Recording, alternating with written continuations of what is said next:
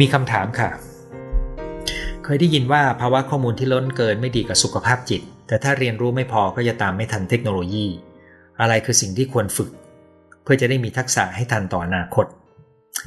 สิ่งที่คุณถามตรงกับสิ่งที่ผมพูดไปเลยนะครับว่า ผมแบ่งเป็น 3 ประเภทของความรู้และทักษะที่ควรรู้ แล้วก็จริงที่ว่าข้อมูลล้นเนี่ยไม่ดีกับสุขภาพจิต แต่ว่าถ้าคุณเข้าใจคำว่าข้อมูลล้นนะครับ ส่วนใหญ่จะหมายถึงนะครับ กลุ่มใหญ่ที่สุดเลยก็คือ สถานการณ์บ้านเมืองและสังคมทั่วโลกที่มันมีแต่ความวุ่นวายเนี่ยกรณีแบบนั้นรับรู้พอให้รู้ว่าเกิดอะไรขึ้น แต่ว่าอย่าไปจมมากเกินนะครับ เพราะว่าเราต้องแบ่งพลังงานของเรามาดูแลอย่างอื่นด้วย ยกเว้นมีความสนใจส่วนตัวและคุณรู้สึกว่าไม่ท่วงนะครับอันนั้นก็เป็น คิดว่าสิ่งที่ผมพูดไปน่าจะตอบโจทย์ของคุณนะครับ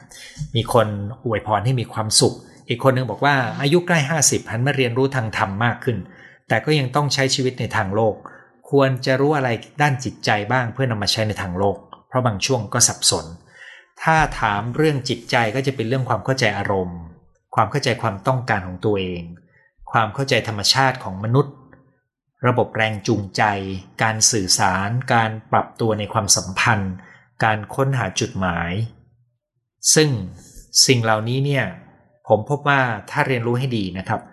เข้ากันได้และเสริมกันกับการปฏิบัติธรรมนะครับแต่ระหว่างเรียนเราต้องยอมรับก่อนว่ามนุษย์มีกิเลสมีความอยาก แล้วเราเข้าใจธรรมชาติตัวนี้ก่อนนะครับ แล้วเรื่องการปฏิบัติธรรมค่อยไปตั้งเป้าทีหลัง เรียนรู้ให้ทันกับการเปลี่ยนแปลงมีทักษะเยอะมากที่ต้องเรียน ถ้าจะให้ครอบคลุมคงต้องเรียนตลอดชีวิต อยากได้ทักษะสักสามทักษะที่เรียนแล้วเปลี่ยนแปลงแล้วให้ผลชัดเจน ดังนั้นคุณอาจจะเลือกอย่างละหนึ่งมาจาก 3 กลุ่มที่ผมพูดก็ได้นะครับ แต่คุณอาจจะวิเคราะห์อีกอย่างหนึ่งก็ได้ขึ้นอยู่กับอายุของคุณนะครับ ว่าคุณจะไปเน้นถ้าคุณมี 2 ดีแล้วคือมีทักษะในงานที่ลงตัวแล้วก็อยู่ในช่วงที่เตรียมจะเกษียณเนี่ยอะไรเงี้ยหรือรู้เลยว่าเราเราไม่ต้องตามเรื่องเทคโนโลยีใหม่ ๆ เร็วมากเนี่ยแบ่งไปกลุ่มหนึ่งกลุ่ม 3 ดูนะครับ ตามทุกหัวข้อหัวข้อนี้ยิ่งสนใจนะครับทำอย่างไรจะช่วยให้สามีวัย 76 ที่มีความสมบูรณ์แบบยึดติดกฎเกณฑ์กติกามากขาดความยืดหยุ่น มีปัญหาเรื่องการปรับตัวทำให้เครียดไม่มีความสุข แต่ไม่รู้ตัวได้ตระหนัก และต้องปรับแก้ภายใน ผู้ชายจะเข้าไม่ถึงอารมณ์ความรู้สึกตัวเอง ยากมากที่จะช่วยขอคำแนะนำเพราะรู้สึก เพราะความรู้สึกสุขทุกข์ของเขาส่งผ่านและกระทบเรา โจทย์แบบนี้เป็นโจทย์ที่ยากที่สุดข้อหนึ่งนะครับ เพราะว่า เพราะว่าถ้าเขาไม่คิดจะเปลี่ยน ผมก็เคยมีคนพาแม่หรือพ่อมาหานะครับ เขาไม่ได้ต้องการมาคุยเพื่อเปลี่ยนแปลงครับดังนั้นถ้าเขาไม่คิดจะเปลี่ยน มันอยู่ที่ว่า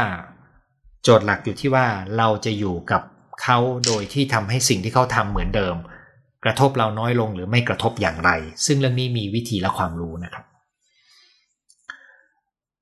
วัสดีครับคุณหมอการเปลี่ยนแปลงที่มองไม่เห็นจุดสิ้นสุดต้องจัดการกับตัวเรายังไง วิธีจัดการที่ดีที่สุดนะครับ ก็คือต้องเข้าใจความจริงว่าการเปลี่ยนแปลงเป็นของที่ต้องเกิดขึ้น และเราจำเป็นที่จะต้องสนุกและลื่นไหลไปกับการเปลี่ยนแปลงให้เป็น มันไม่มีวิธีอื่นครับ ถ้าเราจะต่อต้านเราพยายามจะยื้อนะครับ มันก็จะเกิดความเครียดครับกับการลื่นไหลเนี่ย มันจะมีความสนุกท้าทายได้ ถ้าเราวางหรือมี mindset ที่ดีนะครับ ซึ่งก็คือกลับไปเรื่อง mindset ที่เป็น growth mindset ที่พูดไว้เมื่อ 20 มีนาคม เดือนที่แล้วนี้เองนะครับ เพิ่มเติมยิ่งการเปลี่ยนแปลงไม่แน่นอนเกิดขึ้นมากยิ่งกระทบจริงเลยครับอ๋อกรณีนี้คือกระทบสามีคุณแล้วก็มากระทบมาที่คุณนะครับ เป็นโลกที่อยู่ยากขึ้นจริง ๆ นะครับ อันนี้เป็นสิ่งที่เราต้องยอมรับ จึงจำเป็นที่ต้องฝึกทักษะให้ทันกับการเปลี่ยนแปลงนะครับ และการฝึกทักษะนี้นะครับ ถ้าเราคุยกันตามนี้คุณจะเห็นนะครับว่า มันไม่ใช่เฉพาะคนที่ทำงานเท่านั้นนะครับ แต่มันรวมถึงมันรวมถึงคนทุกวัยนะครับ เอาละครับ ตอนนี้ผมจะมาดูข้อความที่ ส่งมาตอนที่ผมโพสต์ไว้นะครับ ซึ่งมีส่งความคิดเห็นเข้ามา 25 รายการ และเดี๋ยวผมจะกลับไป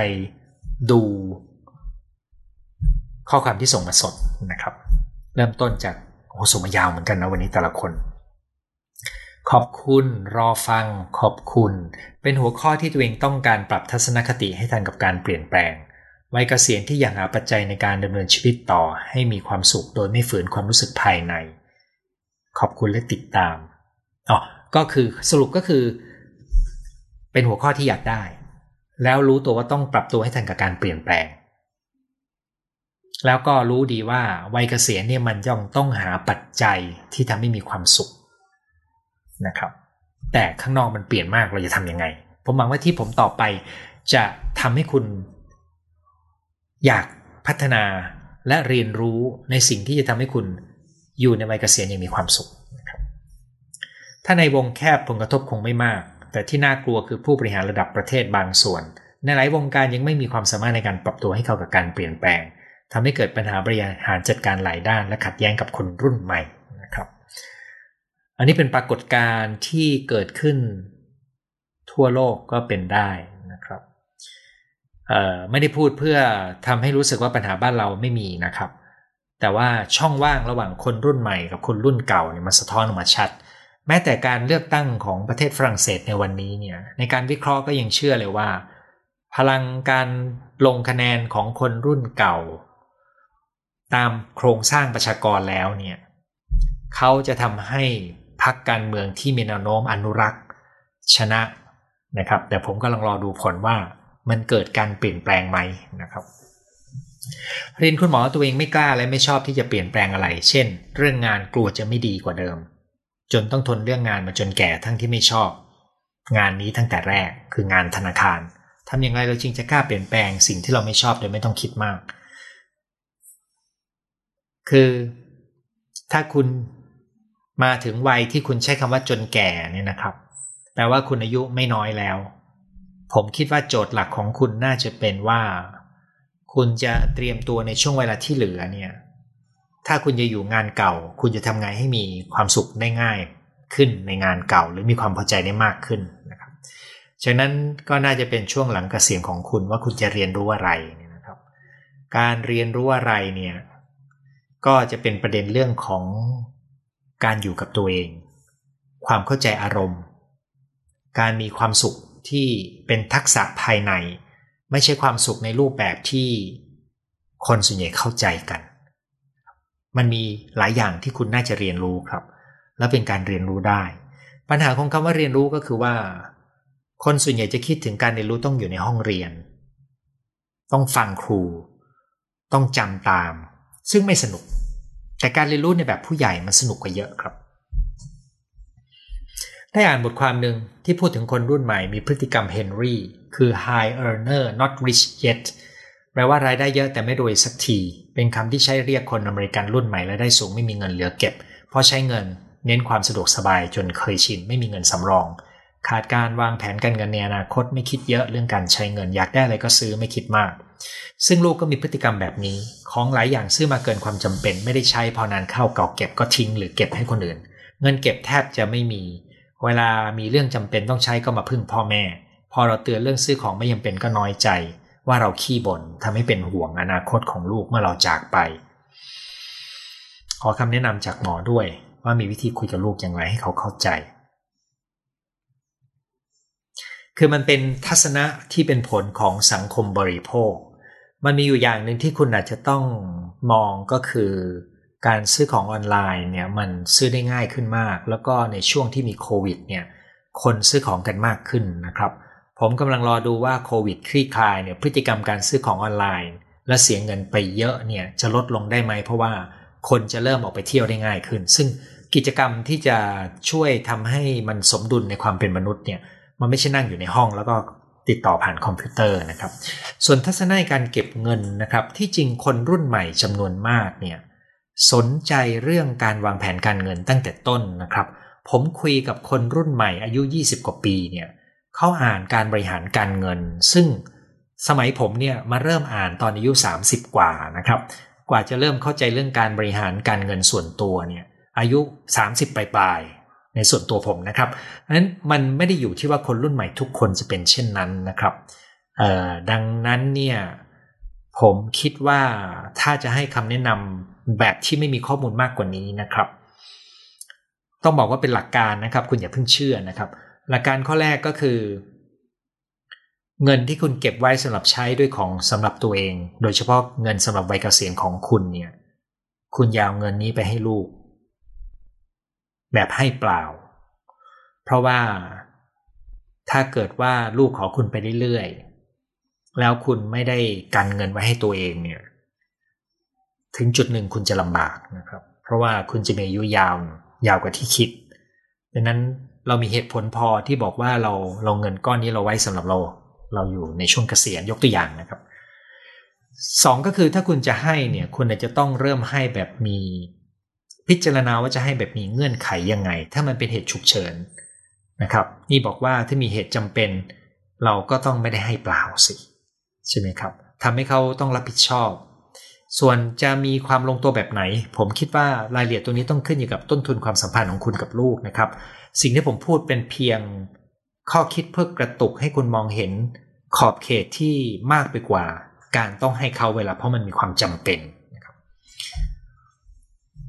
เรียนรู้กับความเปลี่ยนแปลงที่มาเร็วมากสำคัญที่สุดคือใจสองสามปีมานี้เรียนรู้การจับจ่ายซื้อของโดยไม่ใช่เงินสด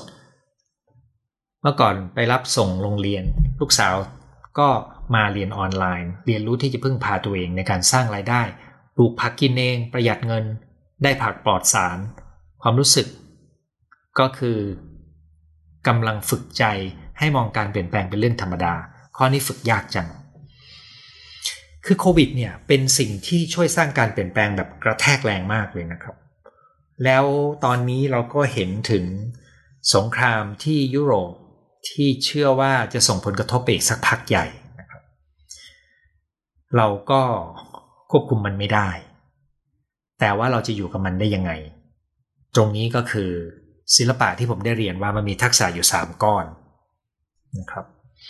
การไปสัมภาษณ์งานหลังจากไม่ได้ทำงานมาหลายปีมีแนวทางอย่างไรบ้าง ถ้าผมเป็นคนสัมภาษณ์งานคุณนะครับ ผมก็จะดูว่าคุณมีทักษะที่ตรงกับสิ่งที่หน่วยงานผมต้องการไหม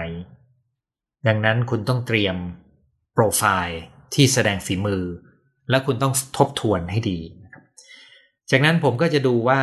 ในช่วงเวลาที่คุณไม่ได้ทำงาน คุณเอาเวลาไปทำอะไรบ้าง เพราะผมอยากรู้บุคลิกของคุณ ผมอยากรู้ว่าคุณแก้ปัญหายังไง ผมอยากรู้ว่าคุณจัดการยังไงในระหว่างที่คุณไม่มีงานทำเพราะนั่นจะเป็นตัวสะท้อน ตัวตนของคุณ แล้วผมก็จะได้รู้ว่าตัวตนของคุณเนี่ยเข้ากันได้กับระบบค่านิยมของบริษัทหรือองค์กรที่ผมอยู่ไหมนะครับที่เหลือก็แล้วแต่แล้วล่ะครับว่าผู้สัมภาษณ์เขาจะมีสไตล์ยังไงครับหวังว่าจะเป็นประโยชน์นะครับ เป็นหัวข้อที่ดีหัวข้อหนึ่งขอบคุณมากครับ หัวข้อนี้ดูธรรมดาแต่เชื่อว่าคุณหมอคงมีความรู้ที่ไม่ธรรมดานะครับ ขอบคุณครับ เราจำเป็นต้องเรียนรู้ให้ทันกับโลกปัจจุบัน แต่สิ่งสำคัญคือการประเมินศักยภาพตนเอง คือเราเนี่ยอาจจะประเมินได้ว่าณเวลานี้เราเป็นยังไงนะครับ แต่เราอาจจะไม่มีทางรู้ได้ชัดว่าอีก 10 ปีข้างหน้าเราจะเป็นยังไง ผมยกตัวอย่าง บุคคลคนหนึ่งนะครับ ตอนที่ผมศึกออกมาจากวัดที่ไปบวชอยู่ทางอีสานเนี่ย ตอนศึกมาใหม่ๆเราก็ยัง เราก็ยังอยู่ในวัดต่ออีกสักวันสองวันผมจำได้ว่าอย่างนั้นนะครับ ในวันที่ผมไปทานอาหาร ตอนที่ศึกออกมาแล้วเนี่ย ก็มีหมอรุ่นน้อง คนหนึ่งซึ่งอยู่ในพื้นที่นั้น เป็นผู้ในการโรงพยาบาลเล็ก ๆ ในโรง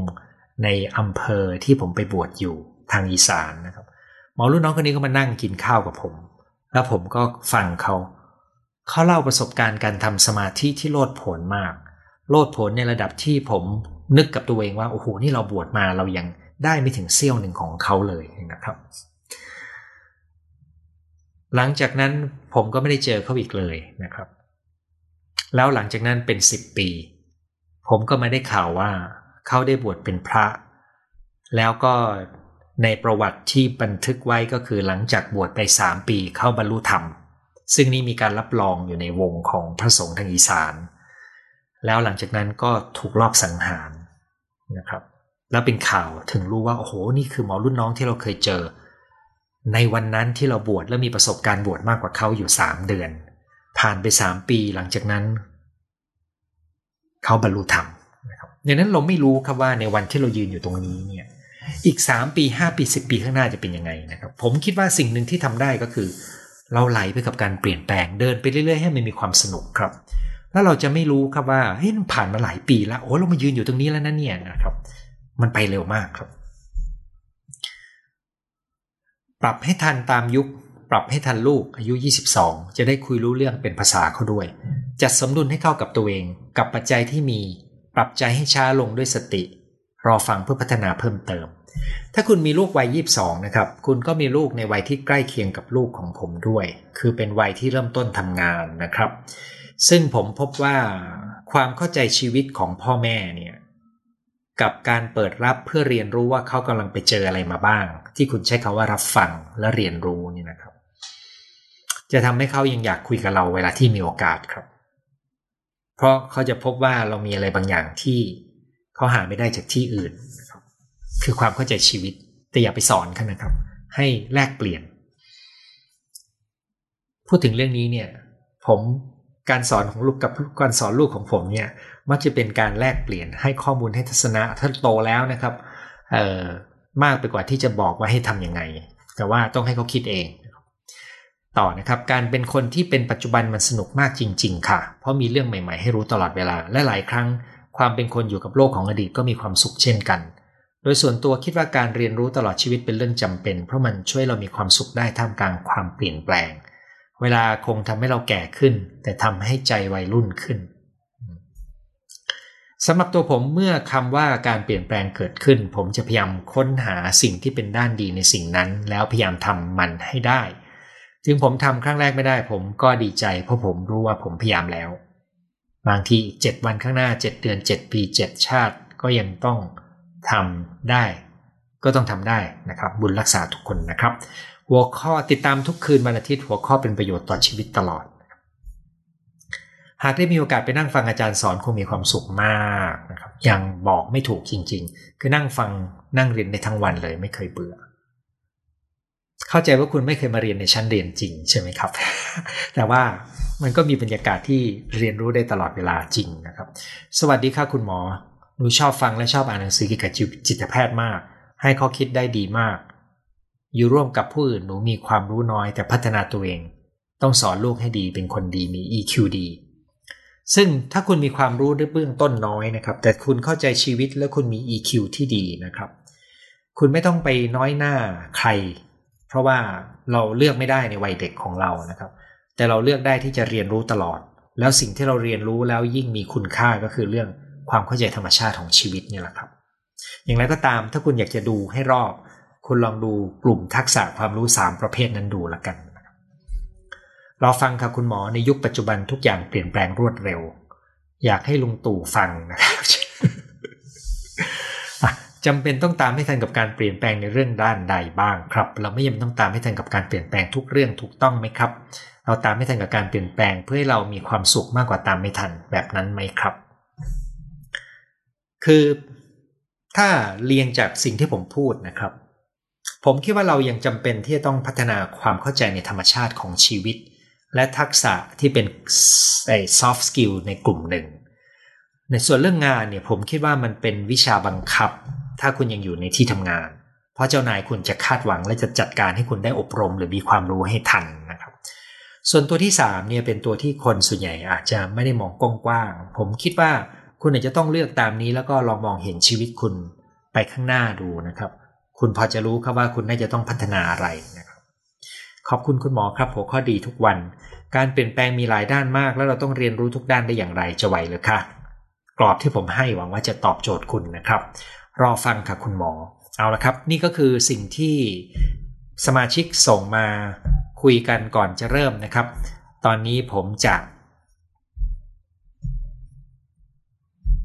มาดูในสิ่งที่มีคนโพสต์เข้ามาพูดคุย มีคำทักทายนะครับ ขอบคุณทุกท่านนะครับ ในคำสวัสดีและการรายงาน สถานที่ของท่านไม่ว่าจะเป็นเชียงใหม่สตูล หรือที่ไหนก็ตามนะครับ อยากได้หัวข้อวิธีอยู่กับความเครียดจากการทำธุรกิจครอบครัว และแนวโน้มการโน้มน้าวพ่อแม่อายุ 70-75ทำธุรกิจให้ทันโลกโหหัวข้อนี้เป็นหัวข้อยากเลยล่ะครับ เพราะว่า ความยากอยู่ตรงการโน้มน้าวคุณพ่อคุณแม่ของคุณนะครับผมยังไม่นึกไม่ออกนะครับ แต่ว่าถ้าพูดถึงความยากของการทำธุรกิจครอบครัวเนี่ย ผมพอจะเห็นอยู่ครับ เพราะที่บ้านผมก็มีธุรกิจครอบครัวอยู่ ครั้งแรกที่ดูผ่านไลฟ์ยินดีต้อนรับนะครับ จากซิดนีย์สวัสดีทุกท่านที่เข้ามาทักทายนะครับ ออกจากงานประจำมาขายไส้อั่วอาหารเหนือ เหนื่อยแต่มีความสุขมาก ไม่ทราบออกขายออนไลน์ด้วยไหมนะครับ ถ้าอร่อยจะได้สั่งซื้อมาดูนะครับเเป็นอาหารเหนือที่เวลาผมหรือครอบครัวไปเชียงใหม่จะซื้อเอามากินที่บ้านนะครับ สวัสดีค่ะคุณหมอเป็น HR หัวข้อน่าสนใจมาก ได้แนวคิดยินดีครับ HR เนี่ยจะเป็นสิ่งที่สำคัญมากนะครับ เพราะหนึ่งในการบริหารคนก็คือทำไงให้คนที่มีฝีมืออยู่กับเราได้ และเติบโตและมีอนาคตกับเรานะครับ คุณหมอครับเป็นคนบ้าซื้อหนังสือเยอะมากแต่ไม่เคยเอามาอ่าน อยากให้มีสกิลในการอ่าน พอพัฒนาได้ไหมตอนนี้ ฟังจะเข้าหัวง่ายกว่า แต่มันไม่ครอบคลุมหัวข้อ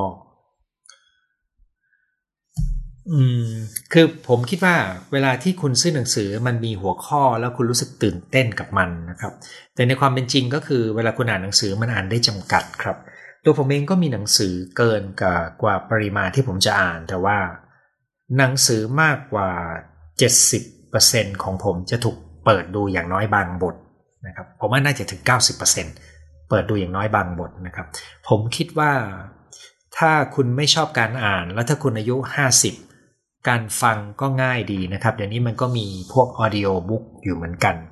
ตัวผมก็ก็ฟังความรู้ด้วยนะครับ ดู วิดีโอที่มันเป็นโปรแกรมออนไลน์ที่เสียเงินซื้อด้วย แล้วก็อ่านด้วยนะครับอย่างวันนี้ก่อนพูดก็นอกเหนือจากอ่านบทความที่พูดถึง ก็มาอ่านค้นเพิ่มเติม เช่นคำว่า 21st century skills เนี่ยผมอ่านเป็นรอบๆแต่เป็นระยะระยะ วันนี้ก็ต้องไปตัดต่อมาใส่เอาไว้มาพูดอีกหน่อยหนึ่งมันมีอยู่อย่างหนึ่งก็คือ คุณต้องอ่านสิ่งที่คุณอยากรู้มากๆครับ สิ่งที่ไม่อยากรู้หรือคิดว่าน่ารู้เนี่ย อย่าเพิ่งเอามาเก็บในบ้านครับ คุณลองเช็คดูว่าหนังสือประเภทไหนที่คุณซื้อแล้วได้อ่าน ช่วงหลังผมกรองได้ดีขึ้นด้วยนะครับสวัสดีทุกท่านนะครับที่เข้ามาทักทาย แล้วก็ขอบคุณสำหรับคำบวยพร ช่วงนี้ได้ยินคำว่า soft skills บ่อยมากเลยค่ะอาจารย์เออส่วนหนึ่งมันเป็นของที่สำคัญนะครับ แต่ว่าคนมักจะมองข้าม แต่ว่ามันเป็นเรื่องสำคัญเออมีพอมีรุ่นพี่คนหนึ่งนะครับ ซึ่งเป็นอดีตผู้บริหารกระทรวงสาธารณสุข ซึ่งปัจจุบันเสียชีวิตไปแล้วนะครับเขาก็ไปเรียนหลักสูตร เราเรียกว่าเป็น executive program นะครับเป็นหลักสูตร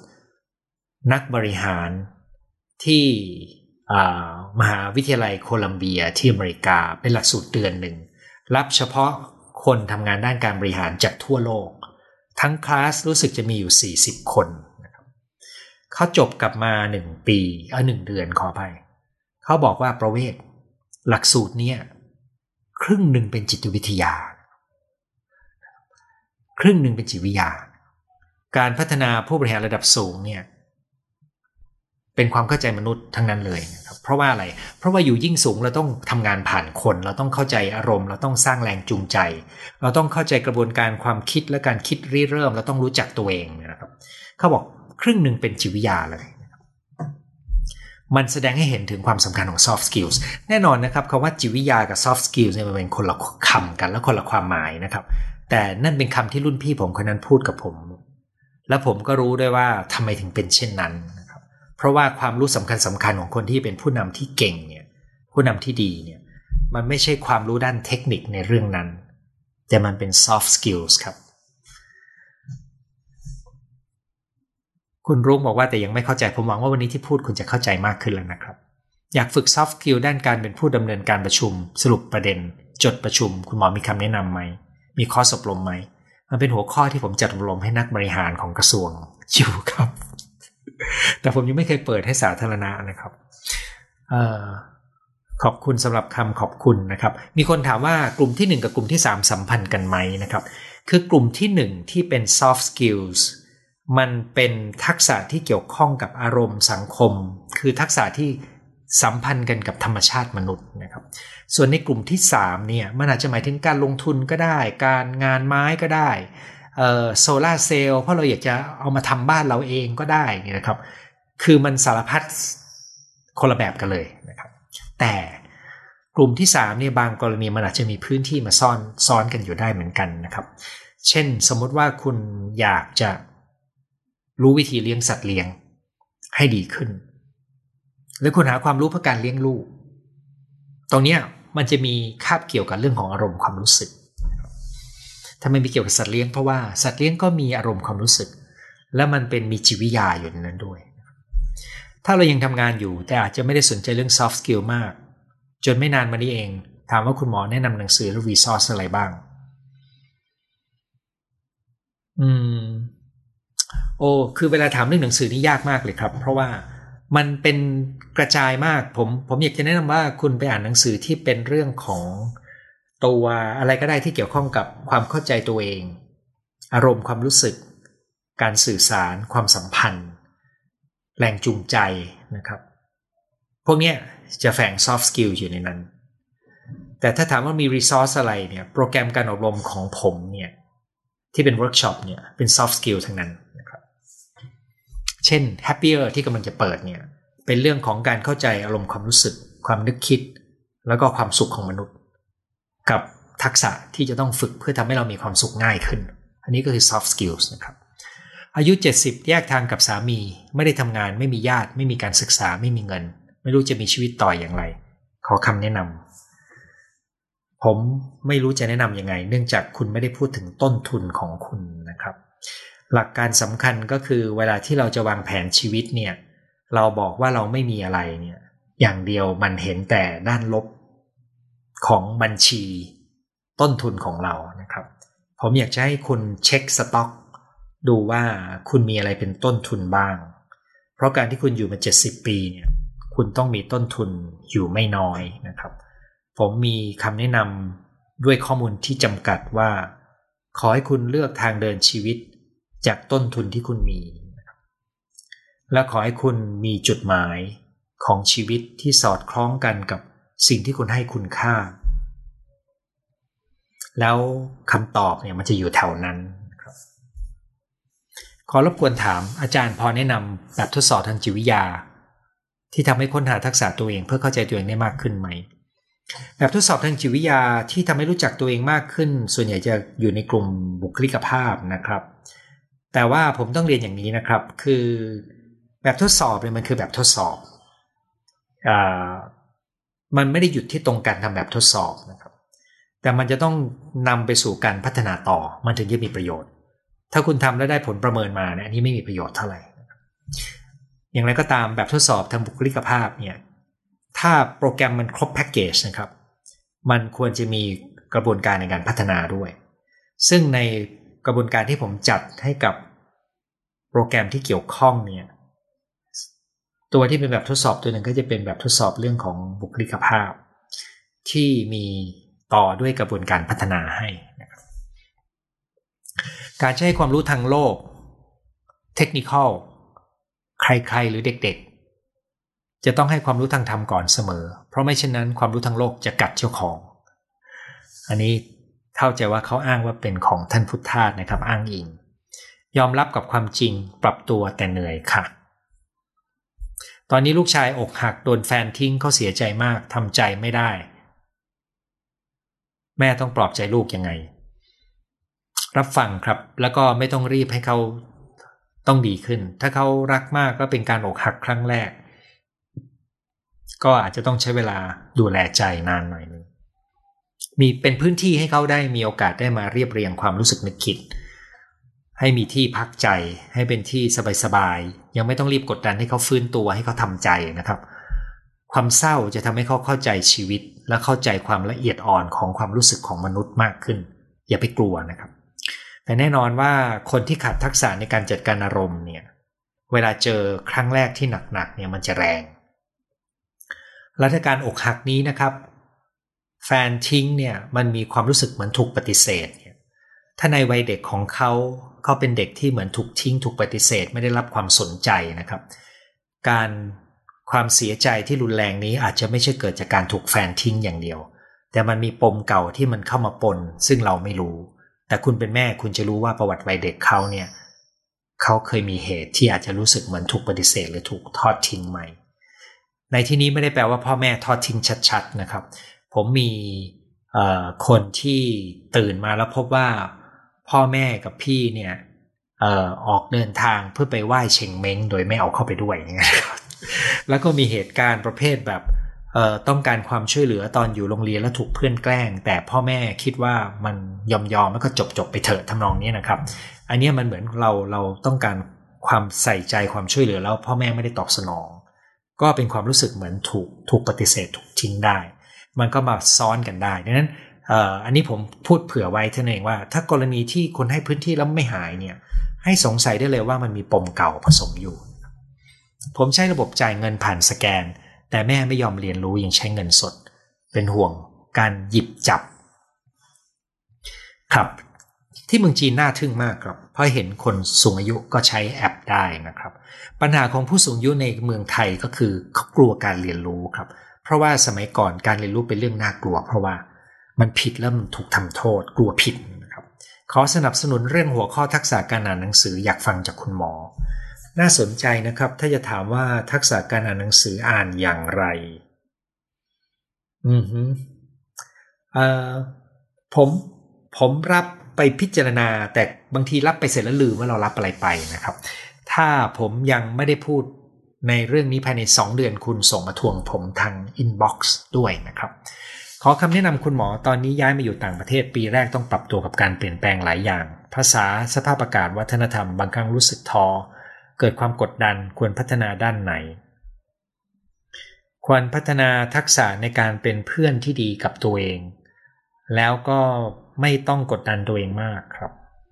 ถ้าคุณอยู่ในพื้นที่ที่มาเรียนในวันบ่ายวันเสาร์ของประเทศไทยได้ ให้มาเรียนกันได้ในเรื่องความสุข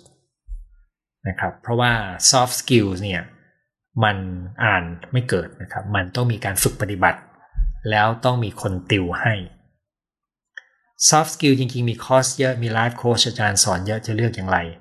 ข้อนี้ไม่กล้าวิจารณ์ครับ เพราะว่าไม่เคยไปตามดู รู้แต่ว่ามีคนชมบางหลักสูตรกับมีคนมาบ่นบางหลักสูตรให้ฟัง ซึ่งก็ไม่กล้าไปพูดนะครับ เรียนเป็นครูโยคะพิลาทิส เชฟอาหารไทยเชฟอาหารไทย western open waterอ๋อโอเคโอเพนวอเตอร์เพิ่งฝึกวิ่งโรงเรียน Well Management อ๋อ Wealth Management เยี่ยมพ่อแม่มากขึ้น เลี้ยงแคคตัส เลี้ยงแมวหมา นก ชอบทุกอย่าง ยังอยากเรียนดนตรีวาดรูป เรียนวิธีเลี้ยงลูกกำลังเข้าวัยรุ่น จนสามี งอน เรียนเยอะ นั่นสิครับ ถ้าคุณไม่ต้องรับผิดชอบเรื่องอาชีพการงาน เอาเวลาไปเรียนสนุกก็ไม่เลวนะครับ ยิ่งคุณสอนโยคะพิลาทิส และทำอาหารเป็นนี่ อยู่ได้สบายเลยนะครับ สุดท้ายนะครับเมื่อลูกพลาดสิ่งที่ตั้งใจไว้ แต่ดูเหมือนเขาไม่เดือดร้อน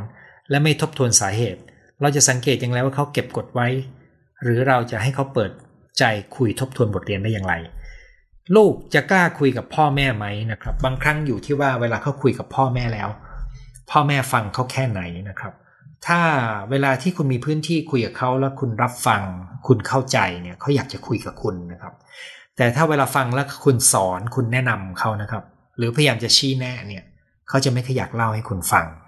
ดังนั้นคุณลองหันมาดูตัวเองก่อนว่า เอ๊ะ เรามีสาเหตุที่จะไม่เขาไม่พูดไหม ถ้าไม่ใช่แล้วเราคุยกันได้ มันอาจจะไม่เป็นประเด็นก็ได้นะครับ หรือไม่คุณอาจจะเกริ่นถามก็ได้ว่าเรื่องนี้มันมีผลกับลูกยังไงบ้าง ก็อาจจะตอบมาสั้นๆนะครับ